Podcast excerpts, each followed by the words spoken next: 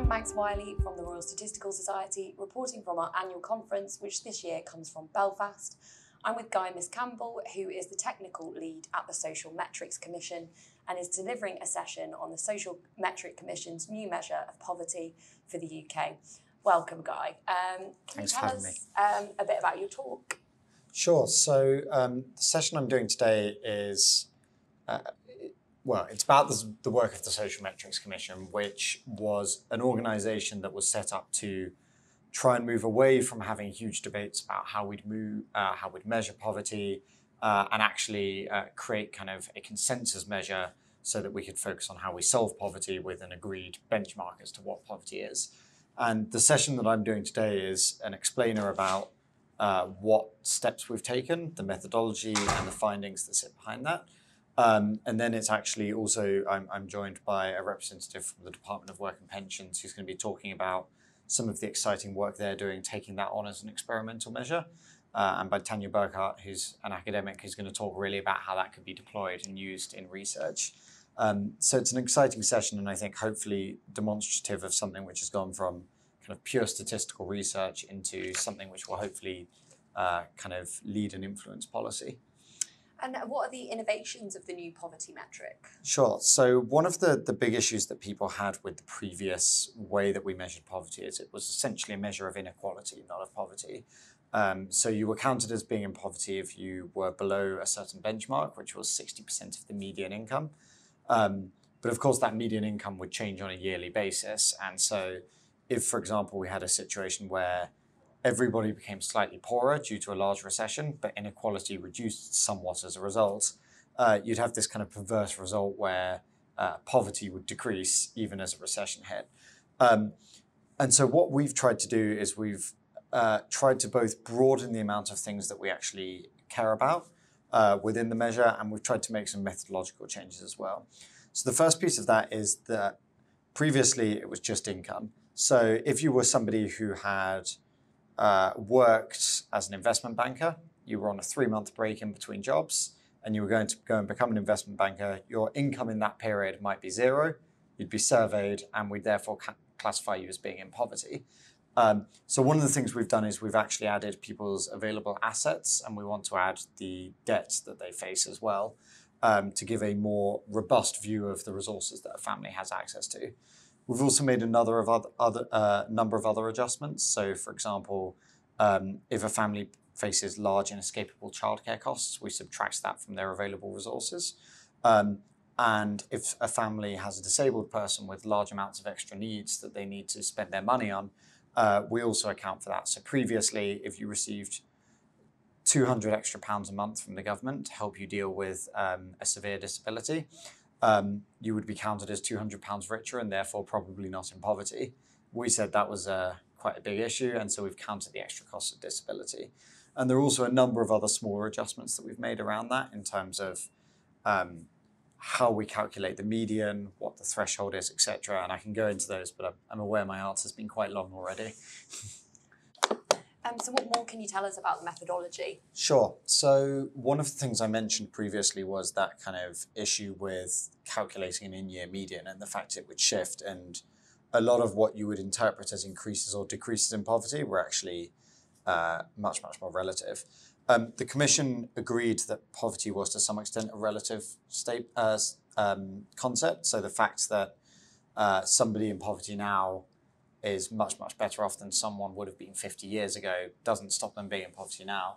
Um, but instead, what we did was we created a benchmark, which was a kind of three year rolling average. So, what that reflects is the fact that um, societal expectations do change. So, as society gets richer, um, the definition of what it means to be in poverty changes slightly.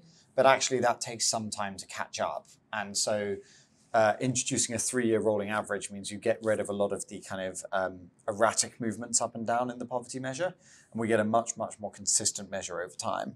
And that's turned up some really, really interesting stuff. So um, I'll go into the findings more in in uh, in um, the later section of this interview, but one of the things, for example, it shows is actually we talk a lot about fluctuations in poverty up and down over the past probably 10, 15 years, we've made a fairly small dent in the overall level of people in poverty.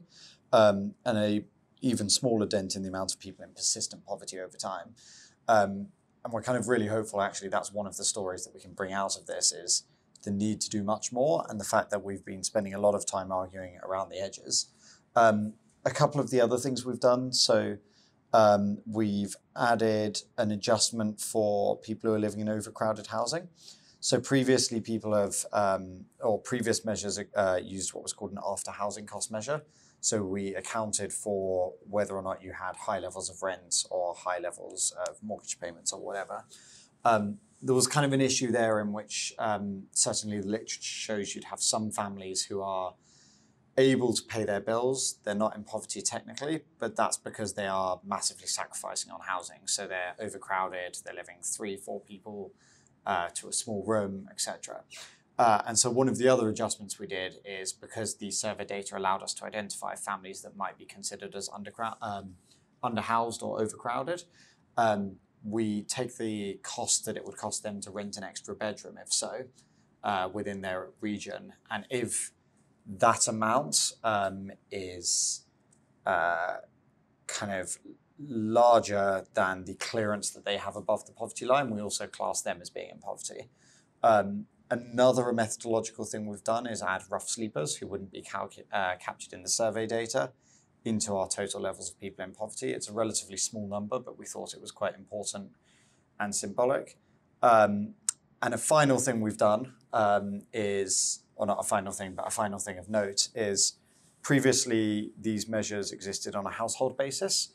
So four students living together would be counted as in poverty or not in poverty on the basis of how much they as a household earns. Um, We've moved instead to something we call a sharing unit, which is basically networks of related people within a household. Um, and what that means is that, for example, a family living in a household could not be in poverty, but they could have a lodger that they rent a room to who could be considered to be in poverty. Uh, but it also means, for example, if you have a, a, household of three young professionals, one of whom is on an unpaid internship and two of whom are working in uh, you know, well-paid uh, fields, one of those people would be considered as in poverty and the other two wouldn't be. So it provides a more um, kind of discrete view of what household resource sharing might be, which we thought was a really interesting dynamic as well. So that's a bunch of the methodological steps that we've taken. Um, I'll leave it there. And um, can you tell me about your findings? Sure. So, I mean, the, the headline figure that gets bandied around is um, kind of 14.3 million people this year, 14.2 million people last year in poverty. Um, those who are familiar with previous poverty metrics would note that that's a very, very similar sum to the uh, HBAI figures.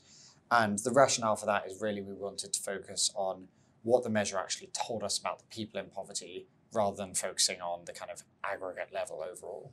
Um, the reason for that being that you, you fundamentally have to pick a threshold at which somebody is over or under um, the poverty level it's quite hard to do that in a particularly scientific way. We tried to do that an awful lot in terms of calibrating to what the public might think, etc. Um, but the consensus was really to to match the current measures and to look at the composition. Within that, there are some kind of fascinating things. So the first is that especially once you account for excess savings, and these are these are not pension savings; they're liquid savings.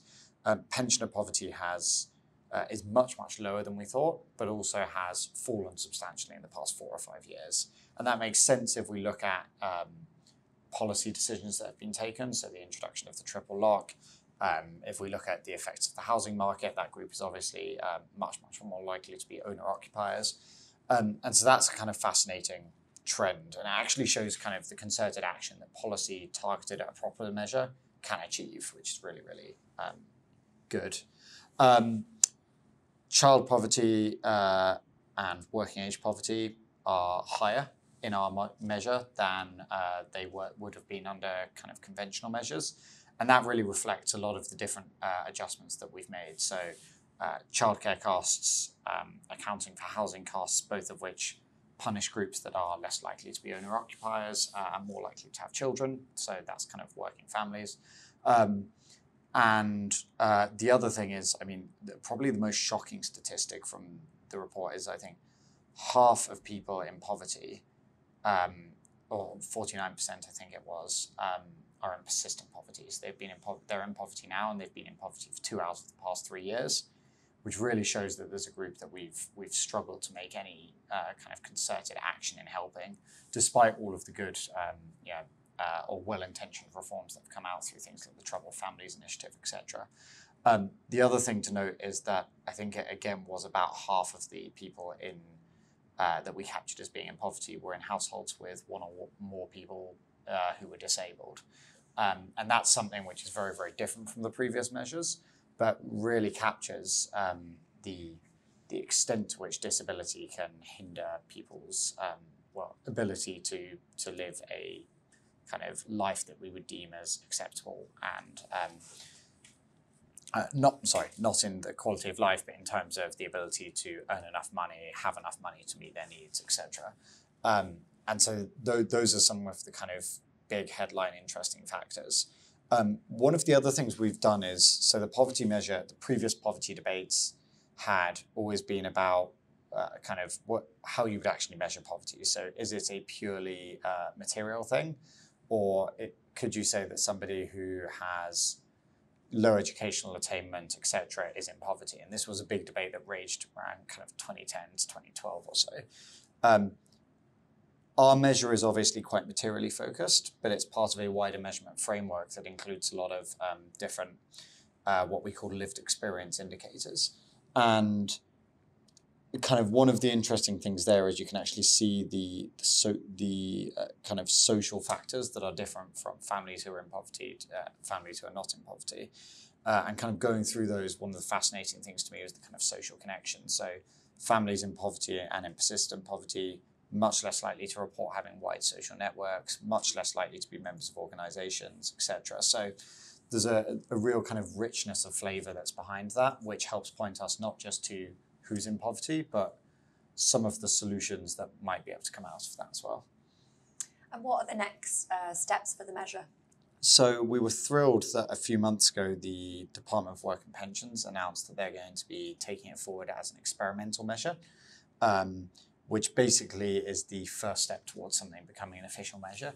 Um, and it means that DWP are kind of beginning technical work on mimicking the Social Metrics Commission measure, and there's a wave of work that then sits uh, behind that, which is looking at things like whether or not the survey data that um, it's based on, which the uh, households below average income and family resources survey, whether or not those would need to be adjusted, um, and then taking it forward, um, kind of quality assuring it, and then hopefully at a late stage making it kind of one of the measures of poverty rather than just one of the suites. Um, so it's a really, really exciting time. We're kind of working hand in glove trying to help DWP.